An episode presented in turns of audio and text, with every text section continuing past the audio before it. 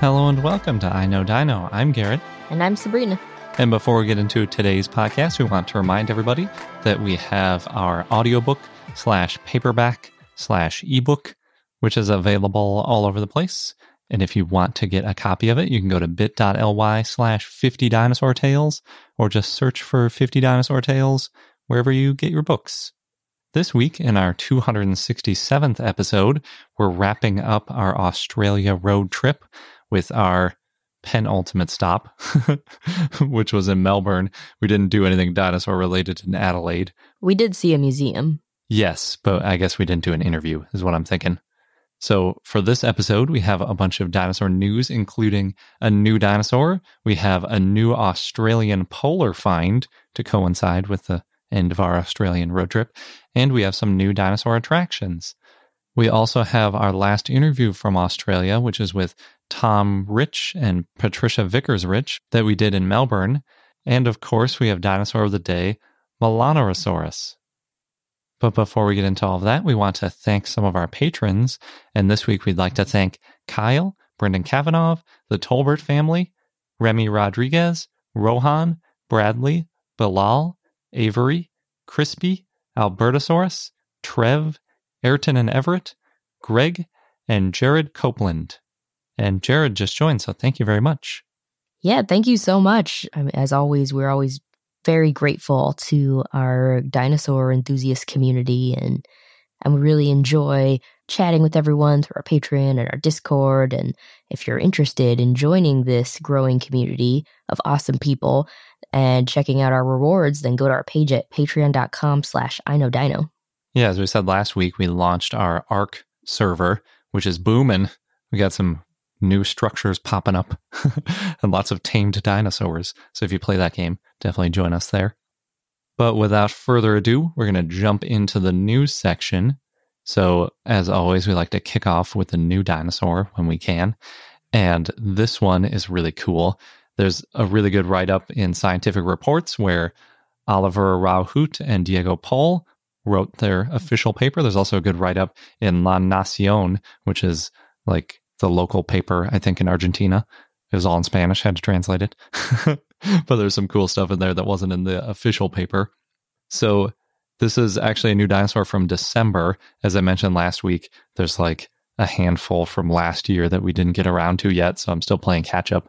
And Diego Pol was actually the second author on the Patagotitan paper.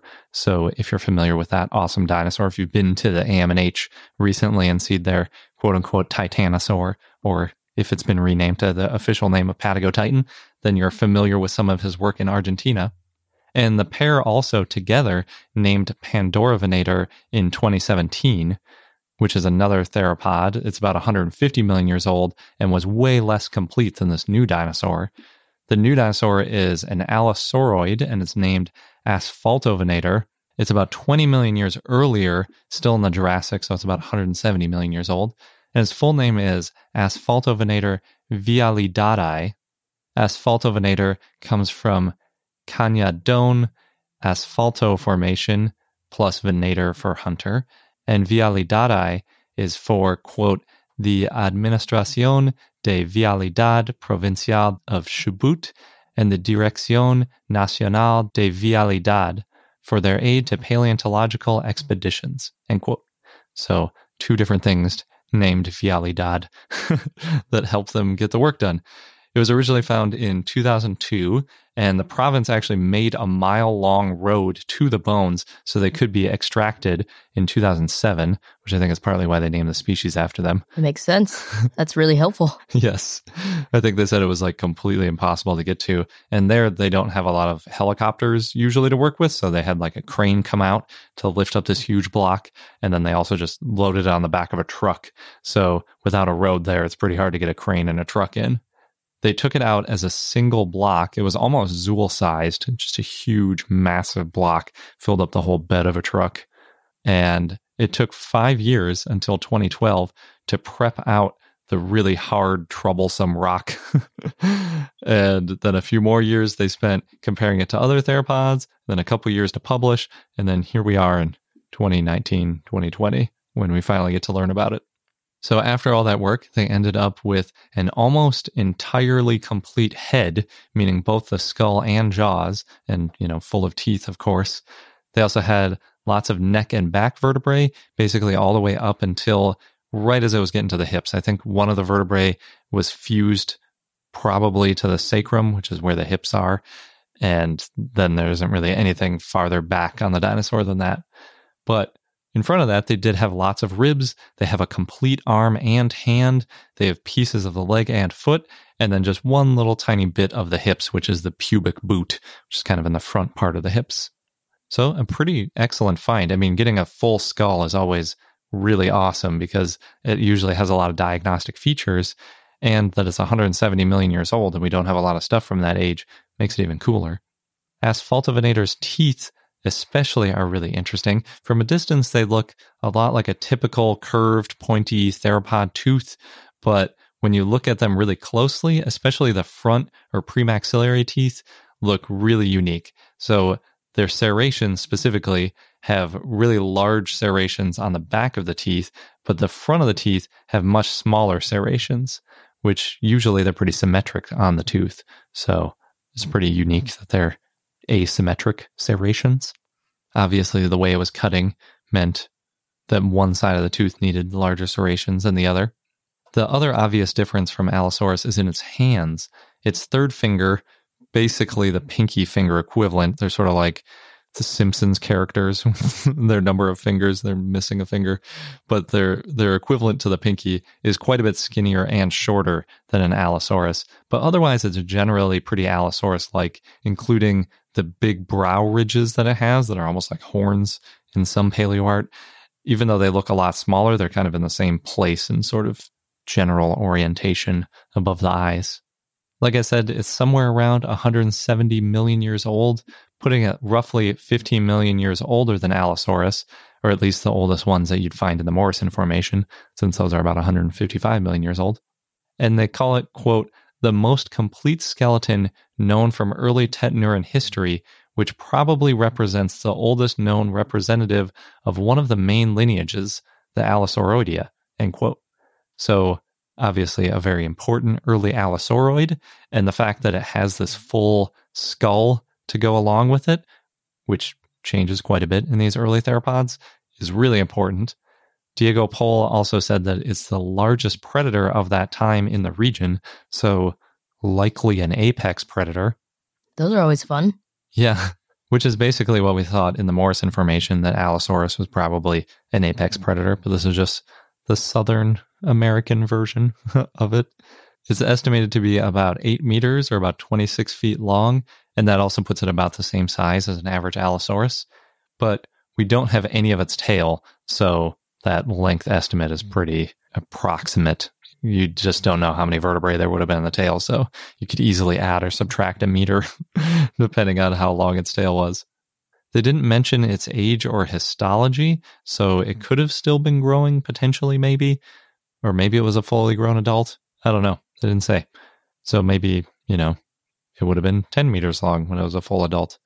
The sauropod Patagosaurus is from the same formation, and Patagosaurus is on display at the Bernardino Rivadavia Natural Sciences Argentine Museum in Buenos Aires, which is about 50 feet long, so really not all that big for a sauropod, but probably kind of big for Asfaltovenator to try to eat. but maybe, I don't know, it could have gone after it as an adult if it was desperate or something. Could have scavenged. Yeah, definitely. And it probably could have eaten living hatchlings and juveniles too, because they should be easy pickings by comparison. They also found a sauropod tibia, which was essentially in its grasp the way it fossilized, mm. but it's sort of like in between its arms and its ribs. So it's unclear, like if it was trying to eat it or what was happening. There's a slight chance that it choked on it trying to swallow it. More likely that it was just chewing on it though and died near it, or even some other meat eater was chewing on it and it happened to die next to it and get fossilized together. Yeah, that's an interesting way to die. Yeah, hugging your food. Yeah. Maybe. Mid chew. Yeah.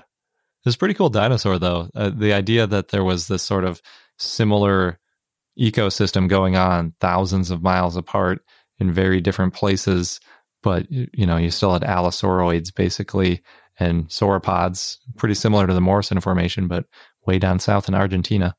Hopefully, they'll put it on display too, since they have a museum that's been showing other stuff. Like they also have Austroraptor in there, which is only about a 10 year old find. In other news, thanks to David who shared this one with us via Facebook. So, Coffs Harbour Butterfly House in New South Wales, Australia has opened their dinosaur forest, and that's their butterfly house, and it's got dinosaurs everywhere. The exhibit is called Exiting Extinction. And they have dinosaur shows at 11 a.m. and 1 p.m. You can take photos with Trixie the Triceratops. And it looks like it's open through the school holidays, which I'm not sure how long those lasted. So possible that it is not going on anymore, but it sounds really cool. Yeah, that's cool. In Reno, Nevada, in the US, you can go to Jurassic Empire, a dinosaur event that has more than 50 animatronic dinosaurs at the Reno Sparks Livestock Event Center, and that's on January 11th and 12th this weekend. So we're telling you this just in time if you're in the area.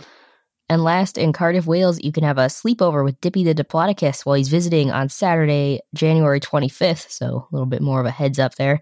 There's going to be workshops, hatching dinosaur eggs, and a film in the Grand Theater, as well as snacks, drinks, and breakfast. And then the next morning, if you're there, you can also see the Evolution of Wales gallery. Wales, W A L E S. Right. Not W H A L E S. Oh, good point. Good point for this audience. yes, because it's in Wales, yes. but not in a whale. I've seen uh, whale evolution exhibits that are really cool. Like we saw the one in Italy where they had a ton of whales lined up. That was awesome. Yeah, that's true. So, yes, can't be too careful about these things. And then I have one more news item. Now that we're getting closer to the interview, which features Australia, I figured I'd save this one for last. We have some new polar dinosaur feathers from Australia, and two of the authors on it are the people we will be interviewing. But the lead author is Martin Kundrát, and then there's other co authors as well. It was written in Gondwana Research. And the feathers that they're talking about were found southeast of Melbourne, where most of the dinosaur discoveries, at least the ones in Victoria, are found. And at the time that these feathered dinosaurs were around in the early Cretaceous, it was at about 70 degrees south, putting it well within the Antarctic Circle and officially polar, in quotes, because, you know, Antarctic or Arctic makes it polar. They found 10 feathers total, including everything from down like body feathers to flight feathers, or at least flight ish feathers, because they're asymmetric. And that's kind of the key to flight is having these asymmetric feathers so that the air going over the top gives you the Bernoulli effect. Anyway, the range of these feathers is from 10 to 30 millimeters long, basically meaning that they're all under about an inch. So these aren't massive feathers coming from big dinosaurs.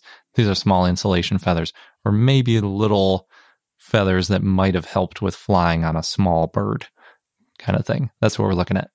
They also used some microscopes to check out how many melanosomes or other characteristics they could find. And they found what looked like eumelanosomes, or the black colored melanosomes. And they appear pretty even across the feathers.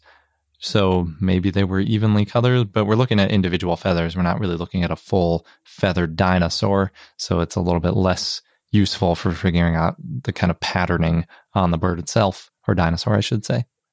They gave some interesting reasons, though, for it having dark colored feathers. They gave the usual, you know, maybe it was used for signaling, you know, species recognition, or maybe for blending into the environment. But an interesting one we don't usually think about is maybe they use them to absorb more light and therefore heat in the cold Antarctic environment that they lived in.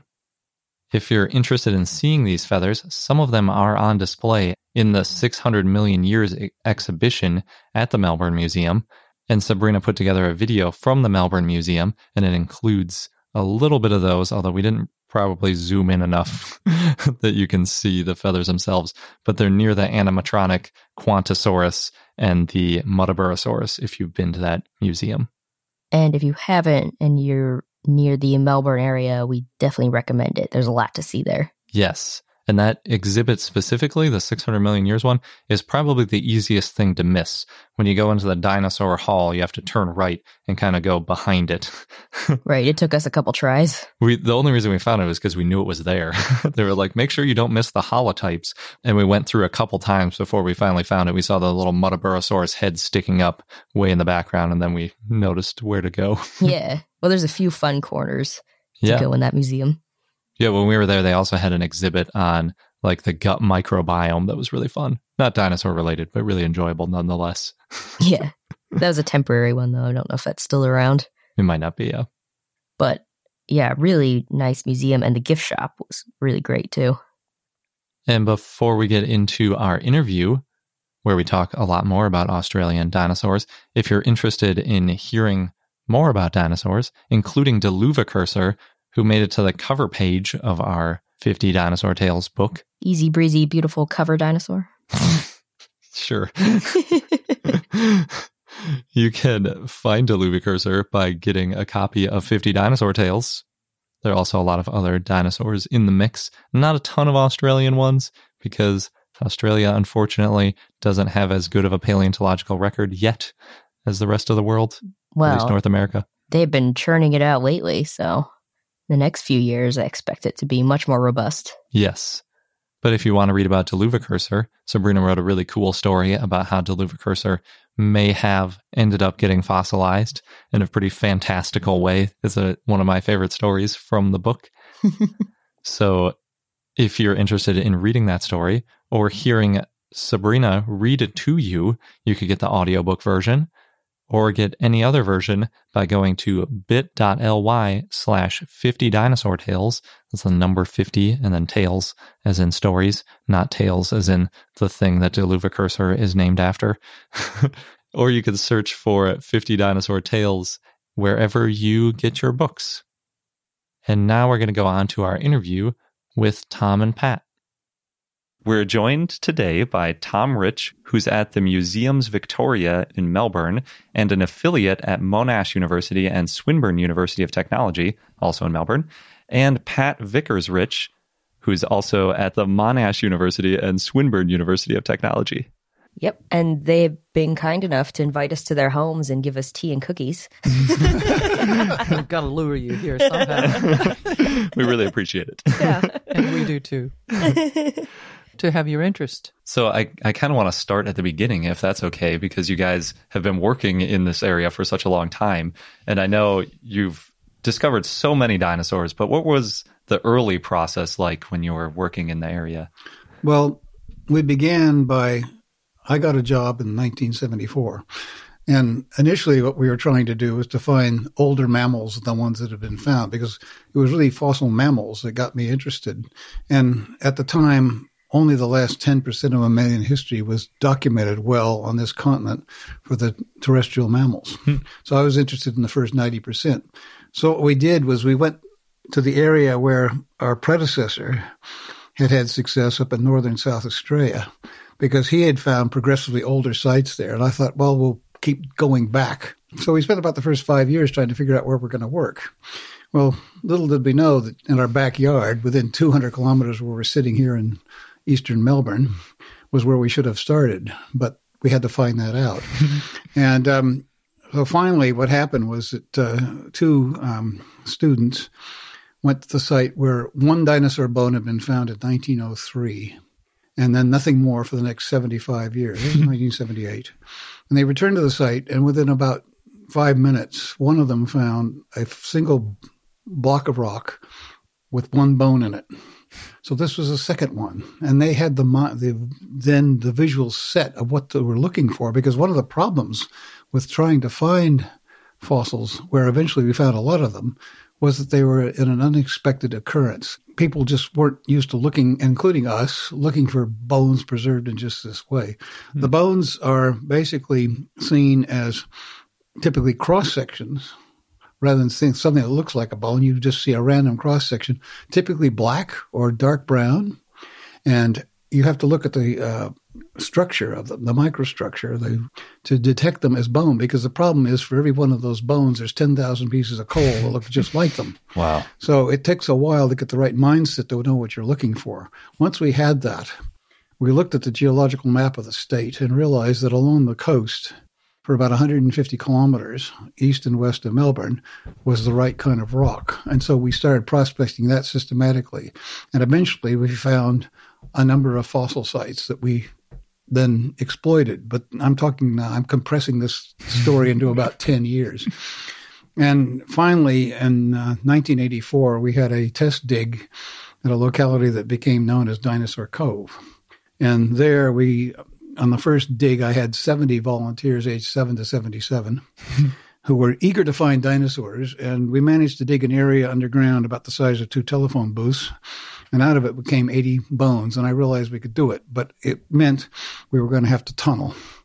I didn't want to learn about tunneling, but I had to. and so we did. And so we actually drove tunnels and we started finding a regular supply of dinosaurs.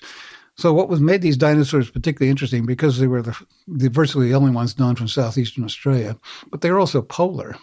So that added another component of interest to them. So we kept digging them, hoping we'd find mammals and birds along with them. Eventually we did, but very few. So it mainly was dinosaurs that drove the whole project. And in doing that, we attracted a lot of volunteers. And uh, over the past 40 years, about 700 people have helped us out. Wow. And there's, there's a group of them that keep coming back every year. And they are critical in making the whole thing happen. And two of them went out and they found the second site that we've worked. We spent 20 years at a second site, which is almost 200 kilometers east of Dinosaur Cove. And from there is actually where we got most of the mammals, which were what I was really interested in in the first place. But along the way, we've found some more dinosaurs. So we've, we've named about five dinosaurs from southeastern Australia and probably they'll they'll be valid. They we probably won't have a case of the Apatosaurus brontosaurus uh, problem that you might be aware of, because simply we found the first ones, and um, we're trying you know to extend our knowledge of them because most of these are found from just single bones or teeth, and they're not whole skeletons for the most part. So we know just enough about them to put names on them that are probably valid, but we know most of what they look like because we can tie them into skeletons known on other continents. Hmm. And that's critical because if, if our dinosaurs were as uniquely Australian as the current mammals are, the koalas, wombats, and, and kangaroos, we'd have almost no idea what they look like hmm. because we just have bits and pieces. But because we can slot them in to dinosaurs known elsewhere, we got a pretty good idea. And one, in the few cases where we've actually found a partial skeleton, we haven't been surprised by finding, oh, it's quite different from what we would have expected. And speaking of dinosaurs or animals that you've named, you've named two after your kids, right? Yes. Um, what happened was that Pat was in China in 1979 and I was prospecting the coast looking for fossils. And we, uh, she was being taken care of by a lady who worked with us during the day, and then at night I'd come home, and she was a pretty cluey two and a half year old, and um, she realized that Daddy was looking for fossils, uh, dinosaurs, and that she had a book called My Little Dinosaur. It was about a little boy who finds a living dinosaur and takes it home for a pet. And so putting two and two together with the impeccable logic of a two and a half year old, she says, Why can't I have one? Says, Daddy, can I have a dinosaur? And I said, Well, actually, I can't really get you a living one. But if I ever find a if I ever find one that's new, I'll name it for you. She had to wait ten years, but she got it. and that's uh, the basis of the name Leaellynasaura. And then she had a brother. Now you, you, didn't tell the finished story. When you did name it after her, she said, "I wanted a live one." as a joke. anyway, uh, her brother had to have one too, so we fortunately found another one that was named for him, Timimus, which at the time we named it, we thought it was an ornithomimosaur. But then um, more material of it turned up, and it turns out to be some sort of a relationship to a tyrannosauroid. Mm. So she called up, uh, our, her son called our, our daughter and said, now I can eat you because I've got teeth. but a little bit more to that story is that it's it's the name is shared between Tim and his uh, godless father, uh, Tim Flannery, who was the one that started finding, along with his cousin John Long, started finding the bones along that coast. Of the three sites, major sites we've worked, it was the most uh, daunting of the three. I mean, it, I never would have worked Dinosaur Cove if we'd known of the other 2 But at the time when we started Dinosaur Cove, that was the only place we could possibly work. So that's where we started. Gotcha. But it led to the other sites. Were, is one of the other sites the Eric the Eric Red? the Red West. Yeah. What's the like- name behind that story?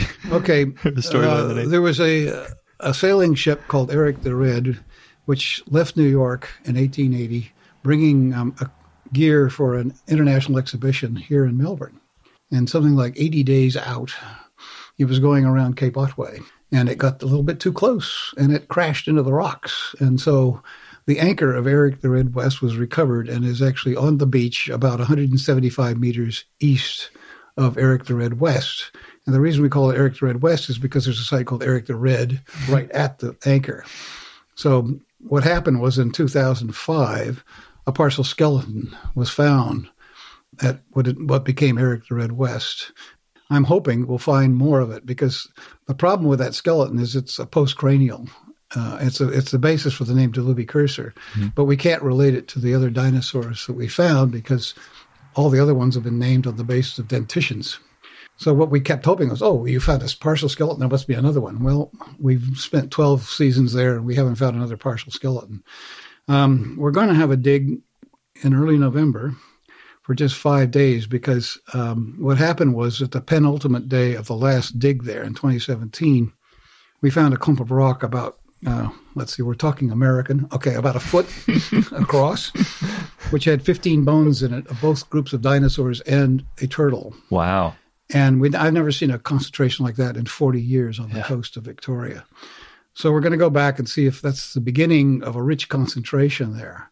Now, if it is, possibly we might come up with a partial skeleton of another dinosaur, maybe of Diluvicursor, and find out if Diluvicursor maybe is actually another name for Atlascopcosaurus, because teeth of Atlascopcosaurus are abundant at that site, and there's other ornithopods at that site. So we it could be that's what it is. So it could be that uh, Diluvicursor is a junior synonym of Atlascopcosaurus, but we can't tell because we're comparing apples and oranges. We're comparing a dentition to a postcranial skeleton. We just don't know. Well, the good news is that Leaellynasaura and Timimus are not threatened No, no, no, to be no. junior synonyms. No, they're uh, you know those two are pretty distinct, as well as Qantassaurus, the other ornithopod. They're they're they're distinct from each other. There's there's no doubt about that. Whether they have any relationship to Diluvicursor or even Galleonosaurus, we're not sure because of they're not comparable. And this is uh, to find to that we got to find more material. Gotcha. hmm One of the interesting things is we like we don't have any sauropods, which are so common Right. up in Central Australia. Mm-hmm. They just didn't get down here. Now, that may be a fact that the difference in paleo latitude. We were inside the Antarctic Circle. Exactly how far, we're not sure, but we were definitely inside the Antarctic Circle, whereas Central Queensland was well into what have passed then for the temperate zone. And, and looking in the northern hemisphere, the sauropods don't get that high. Mhm. As I mean, you don't get them in Alaska, for Yeah. example, even though you're you've got contemporaneous ones at lower latitude. Mhm. Uh, so that could be the whole answer. Sauropods just didn't really like to get it where it was nippy. Who would really? oh, I don't know. They, they had no Ugg boots. Yeah. but- yes. Well, I mean, I put out a series of uh, paintings that Peter Trusler has done of the various uh, uh, basal ornithopods that you've got. So, just to give you an idea, and the original painting is right there on the wall. Oh, wow. That's one of the first ones that he ever did for us. Although he did some mammals, but that's I think that's the first dinosaur he ever did. oh, it is. It's the first one. Yeah. And the reason it's posed as a corpse was he didn't know how to pose it initially. So he thought the easiest thing to do is just have it lying down dead. So that's why he mm-hmm. painted it. That's why he chose that scene. But And he chose it in the way that it the way it was found in the Yeah, it was Yeah. it's a reconstruction, reconstruction. of how the holotype might have appeared in the process of becoming a fossil. I mean, it's at the edge of a billabong, about five meters wide, and he was very clever in trying to show the width of it by you see a reflection of the trees on the other side, mm-hmm. and yet because if he tried to just show the whole width of the billabong, the dinosaur would have just been a big blip. Yeah. But if you get up close and personal with it, you'll find out that there's all kinds of interesting things in it. Like, for instance, there's a lungfish tooth. The detail, the grain size of the sand is exactly the way it is. And we have indications that there was ice. And so he's done ice on the, and he's done it. I can't remember what time of the day and what time of the year, but he did it for a particular autumn. but a, a Done partic- for autumn, and he he had a problem with the ice because he wasn't familiar with it, so he froze water in his wife's freezer see what it It's his looked like. freezer too. Yeah. well, he, he always made sure he was mentioning it was Gail. It was Gail's freezer. yes, She was very tolerant. you'd have to be. So, so he, uh, he just to know what because he wasn't familiar with it, No, That's that's, right. and uh, But it was also meant to be at, at, in autumn, but also at one time, particular time of the day. So he's, you know, the the reflection, etc., mm. is that he mm. takes those things into account when he makes a painting. That's an amazing painting. It I, an I've seen the amazing image painting. before and I didn't realize that it was a painting. No, no. yeah. one of the That's privileges has been working with Peter Yeah, Trusler, the absolutely. artist. Mm-hmm. Totally. because we went out to find I went out to find an artist because I had a composite collection of a mammal called Diprotodon, the largest marsupial that ever lived, and I needed somebody to basically put it together um, and to do a composite because we're talking 1980. And so we, how do you find an artist? So we went to an art show, logical place. and I walked in and I saw this one painting of this bird that was about to fly off the canvas. I thought, that's the person I want. And so that began um, the association we've had with him now for 40 years. Awesome. And, uh, It's been it's been great. We've actually published a book called The Artist and the Scientist about how we work together because there are books about paleo art, but this is a book that basically the way it's designed is that the first half of each episode, there's about nine episodes discussed, nine projects. In the first half, Pat or I set the scientific basis of what's done, and then he tells how he did it. So it, it complements each other, and uh, so we we're very glad we were able to produce that book through uh, Cambridge University Press. Oh, that's a Looking at a hefty copy book. now. Yeah. wow. I suppose to get all the paleo art in it, it's got to be a large book. Anyway, yeah. Speaking of collaborations, do you guys ever work together in the field or otherwise? Oh yeah. Oh, yeah. Oh yeah. Yeah. All of this is joint. Awesome. Do you have a favorite story of working together or No, there's favorite too time? many. Look, we've been married for 53 years and we're still working together. That's a story. Well, you've got one currently, the Dino Quest. Yeah, DinoQuest is the exhibition that we have, and, and we're traveling it. And it really is a showcase of the polar dinosaurs and how they, and you know, you, you ask your question, these dinosaurs are living in these extreme conditions. Why did they go extinct? What is, what's the story? And we've, we've, that exhibition is the most interesting I think I've ever worked on because what it does, it's interactive, but it's scientifically correct. And it brings kids and the, their parents as well, and their grandparents into it, and turns them into scientists. They get a little card, and it's got some inf- a, an unknown bone on it, and they have to go through the exhibition, and they get more and more data as they go through it. And they also see docos of um, people digging up the bones and people being interviewed. They go into Dinosaur Cove, and they get to explode things. they get to use a jackhammer. and then we've got animatronics in it that Peter's Peter's art was used, and he was the advisor for making the animatronics of five of the characters in this story. Plus, well, six of them because Australovenator jumps out of the bushes at you and growls. um, and c- coming into the exhibition, it's historically accurate. You come into a tent, and it's the tent of Ferguson that Tom was telling you about, who discovered the first bone, the 1st polar dinosaur bone in Australia in 1903. You come into his tent, that's where you get your card, but you also get the story behind the first discovery of a dinosaur ever in Australia. So the his, history is right. Then you go into this time tunnel, you go back in, and you also have some of the Precambrian because what it does is it puts dinosaurs in their place. You have to understand where dinosaurs fit in the, the scheme of things. And then after you go through that little thing, and David Attenborough is there telling you about first life and first life, etc. You go around the corner and you come into a dig site. Then you go into another area which has got a prep lab and the kids actually are given a rock and they're sitting there and they get to actually prepare the rock with Wow. people who are sitting there explaining to them what they're doing then you go into peter's art gal- art uh, studio and you get to actually do some art and then you see the we've got a skeleton of a giant lizard called Megalania that Tom was responsible for putting together years ago. And Peter's art is then oh it's it's the real it's the skeleton, a cast of it, and then Peter's art the, puts the muscles on it right in front of you, and then Wow. Peter's art puts the skin on it, and Peter is blah blah blah blah blah. He's telling you about it as all of this is going on. So then you go around the corner and you see a whole bunch of casts of the dinosaurs that were found and the mammals and all that. And then you go through another little corner and you come into Leaellyn's bedroom. and Leaellyn's bedroom is when she was about, you know, the age that he was telling you about. And there's a book that you you can turn this, and Leaellyn is explaining to everybody as animated uh, a person about how her dinosaur was discovered and how it was named and blah blah blah blah. And all through the exhibition, there's two characters that are Guides? they're guides, but they are they are uh, just in space. One of them is T Rex, and the other one is Prof V, and he is T Rex, and I'm Prof V. and then you come into the final thing. You've got, you've got your card. You put your card down on a on a viewer, and it pops up a printout of your dinosaur, the thing that you've been able to identify. Then you take that into this this area where you've got some more people, blah blah blah, and you color it in, and you put it under another scanner, and it comes up on the screen and runs around. Oh, yeah. And then as you go out, there's some other activities, and you get a certificate as you leave. And and also there's some questions on this certificate. Now you've learned about the past. Let's look at the future. What do you think after having understood why things went extinct and da da da da da and what the causes were? What do you think you can do to keep humans from going extinct?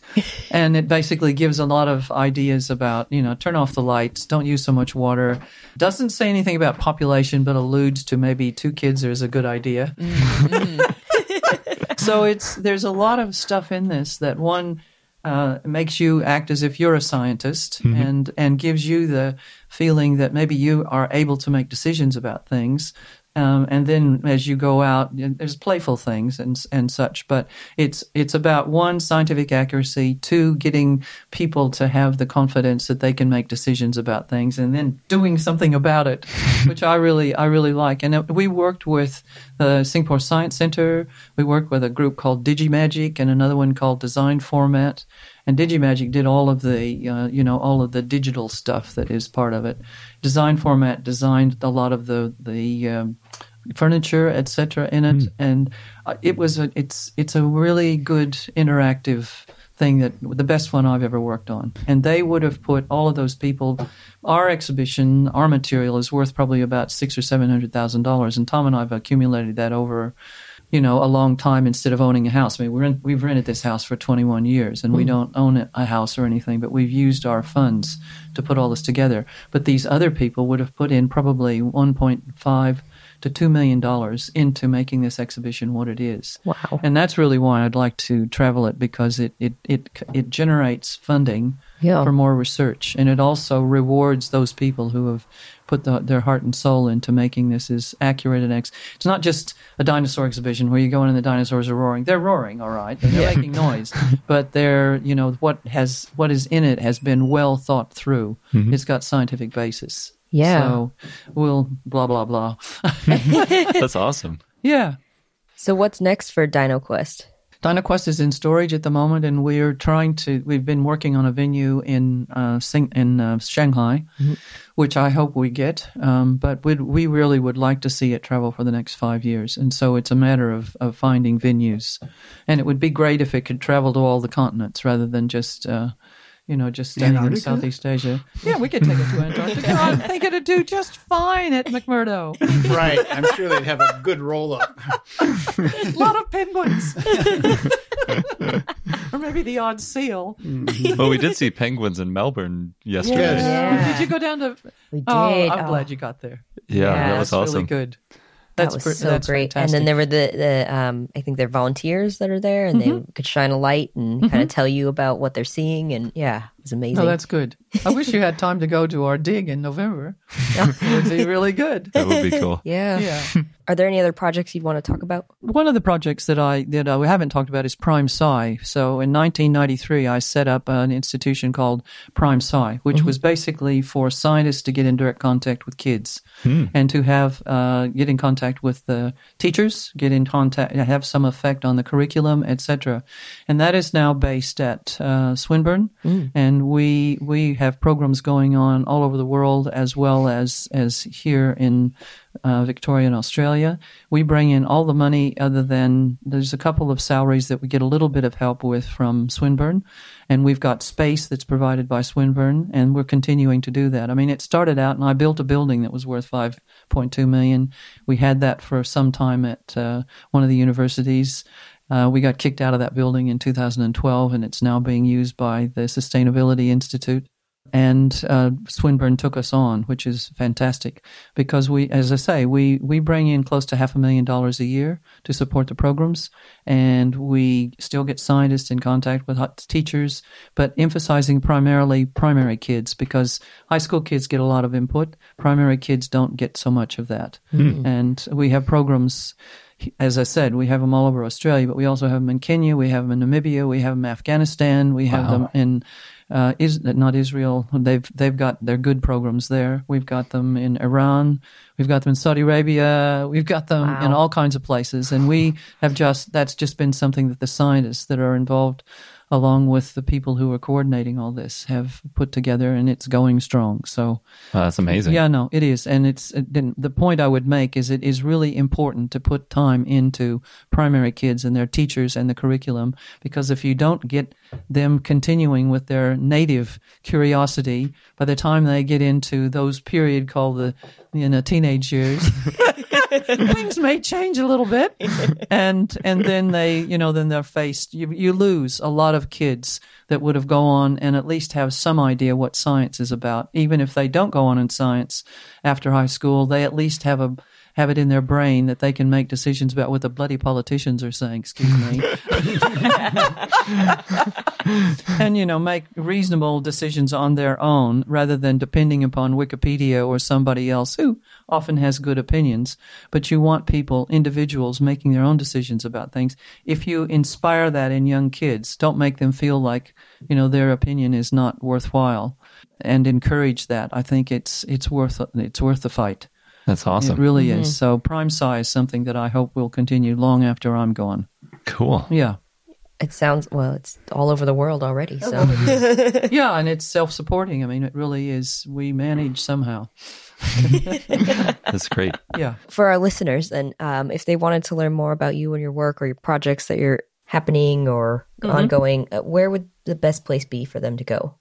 Probably to us, but also Prime Sci is a good connection for teachers and for uh, students, not only primary students but high school students as well. Tom's Museum would be another another place.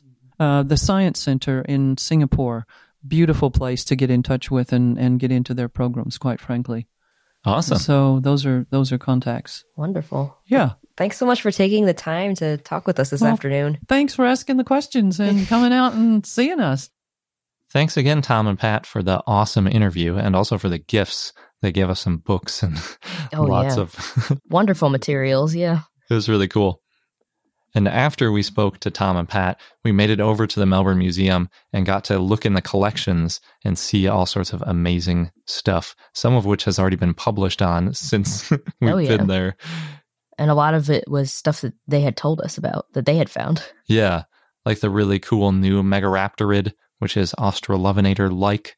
And we also saw one of the feathers that ended up getting published here. And there was also a little microscopic flea, not microscopic, fossilized flea, which is a little tiny thing. It's really cool. They have quite a collection and it's growing all the time there. hmm And if you want to see the Dinosaur Dreaming Project, Tom sent us a PDF of it, which will be in our show notes on our website. So you can go to our website and you can get a copy of that there. We'll also have a link to some of the other things we talked about, including the video of the Melbourne Museum. So if you're interested in any of that, then head over to our longer show notes, which are on iknowdino.com. And now onto our dinosaur of the day, Melanorosaurus, which was a request from Dinosaur 4602. So thanks. Melanorosaurus was a sauropodomorph that lived in the late Triassic in what is now South Africa in the Elliott Formation. It was probably herbivorous. It had four teeth on each side of the premaxilla and 19 teeth on each side of its maxilla. It was quadrupedal and it had sturdy limbs like a sauropod and a large body. It was estimated to be about 26 feet or 8 meters long and weigh 1.3 tons. Not too big for a sauropod, but I guess we're in the Triassic. And it's a sauropodomorph. Oh, true. Melanorosaurus was probably a facultative biped, and that means that it could walk or run on two legs, but normally it used four. So we're saying it was mostly quadrupedal. It had a somewhat pointed snout and a triangular skull. The type species is Melanorosaurus readi, and it was found on the north slope of the Thabanyama Black Mountain in Eastern Cape and Free State provinces in South Africa. The genus name means black mountain lizard, and it was described in 1924 by Sidney Haughton. There used to be a second species, Melanorosaurus thabensis, named in 1993 by Francois Xavier Gauffre, based on a femur found in the Elliott Formation of Lesotho in, in 1959. But in 2016, a study found that the femur and other bones were actually a new type of dinosaur, Meroktenos thabanensis. There's also a synonym for Melanorosaurus, Roccosaurus tetrasacralis, that was named in 1984 by Van Heerden and others, but now that's considered to be a nomen nudum. There's not too much information on it. In 1924, Haughton wrote that, quote, the bones consist of a tibia, a fibula, part of the pelvis, some vertebrae, and metatarsals, together with a femur lying partly embedded in the overlying sandstone and the proximal half of a humerus found weathered down the slope. They are in the collection of the South African Museum, end quote. In 1979, Van Heerden analyzed this type material and assigned most of it to Euskelosaurus, except for a sacral tibia and femur. In 1997, Van Heerden and Peter Galton referred another specimen to Melanorosaurus readi based on the femurs being similar. In 2005, Galton, Van Heerden, and Yates said that many additional bones, mostly of Plateosaurus, were assigned to Melanorosaurus since 1924. They also referred a new specimen to Melanorosaurus readi and said the dinosaur was a, quote, Sauropodomorpha incertae sedis, pending further analysis of the holotype and of all the referred specimens, end quote. And that basically means they don't know where it fits in the family tree. In 2007, Yates revised the diagnosis of some of the specimens, but not the type specimens. There were two, and this is known as the syntype. Yates also described a referred skull. So there's some uncertainty around Melanorosaurus now, since the syntype specimens haven't been studied in a while, and they should be re examined to identify diagnostic unique features. And the way scientists think of Melanorosaurus now is based on the referred specimens. Hmm. Yeah, but some of the referred specimens are indirectly referred. They're referred based on a referred specimen. Oh my God. so it seems that Melanorosaurus in general needs to be re examined. The syntype, both specimens are housed in Cape Town, and the referred specimens are stored at the National Museum of Bloemfontein in South Africa. Well, at least they're all in South Africa. Yeah, Makes them a little easier to study. that's true, but there's many things to study.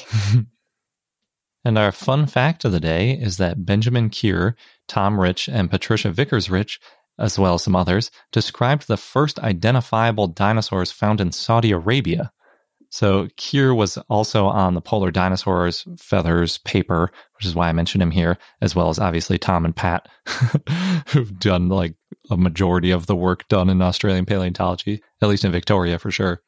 This first discovery in Saudi Arabia was published just seven years ago, and it was really easy to verify since the title of the paper is literally, quote, First Dinosaurs from Saudi Arabia, end quote. That's a good title.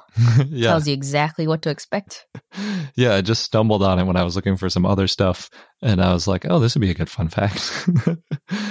it's in PLOS One, which makes it open access, so you can see these very first described dinosaur material from Saudi Arabia. The way they put it is that it's the first identifiable dinosaurs because there's other stuff that might be dinosaur material, but it's just so weathered that you can't really tell for sure, even if it is a dinosaur. And if it is a dinosaur, what even broad group it might fit in. But this paper included several identifiable fragments, including titanosaur tail vertebrae and probable allosaurid teeth. And they all come from the Adaffa Formation, which is from about 75 million years ago. And at the time, it would have been very close to the equator and still connected to Africa. So we expect that the Saudi Arabia ecosystem and dinosaurs would have been pretty similar to what we find in the rest of northern Africa. Maybe not southern Africa, because we've talked before about how some of them are pretty different in southern Africa versus northern Africa. But if we can find more dinosaurs in Saudi Arabia, it can really help us fill out some of this Gondwana details that we're, we've been missing. Can never have too many dinosaurs. Yeah. I think Tom referred to Saudi Arabia as tantalizing Mm. in one interview. Well, hopefully we get more paleontology in that area in the nearish future. That would be great. And that wraps up our first regular episode of 2020. I say regular because our first episode of 2020 was a best of 2019 episode. True. Thanks for listening. Don't forget to subscribe so you don't miss out on any new episodes. And don't forget to join our growing community, patreon.com slash I know Dino. Thanks again, and until next time.